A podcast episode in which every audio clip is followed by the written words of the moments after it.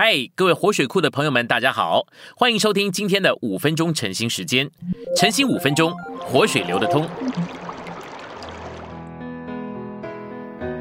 今天我们有两处的经节，第一处的经节是哥罗西书二章八节，你们要谨慎，恐怕有人用他的哲学和虚空的欺骗，照着人的传统，照着世上的蒙学，不照着基督，把你们掳去。第二处是菲利比书三章八节，我已将万事看作亏损，因我以认识我主基督耶稣为至宝。我因他已经亏损万事，看作粪土，为要赢得基督。我们来到信息选读，哥罗西一带的文化包含了希伯来的宗教、希腊的哲学、禁欲主义、神秘主义和智慧派的学说。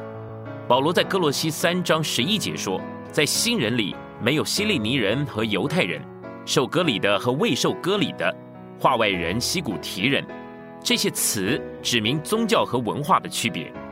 受割礼的和未受割礼的指的是宗教，化外人和西古提人是指文化。因此，哥洛西书指明，基督最终的代替品乃是我们的文化。教会本来应该是一个充满基督，并且由基督所构成的家。而哥罗西的教会呢，竟然被文化给侵入了。基督本来该是教会生活中唯一的元素，却有相当大的程度被这个混杂文化的各方面所顶替了。教会的构成成分应该是基督，也只该是基督，因为教会乃是基督的身体。因此，教会的内容应当一点不差的就是基督自己。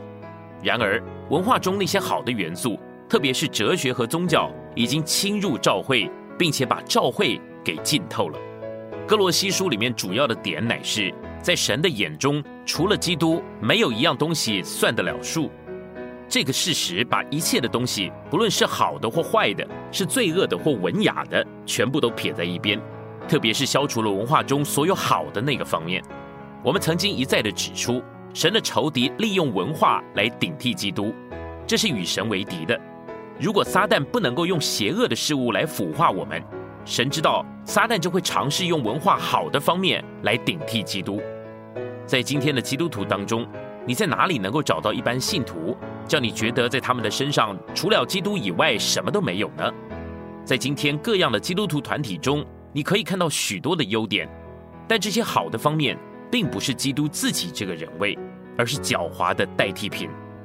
因着这个缘故。在许多基督徒的团体中，很不容易遇见基督。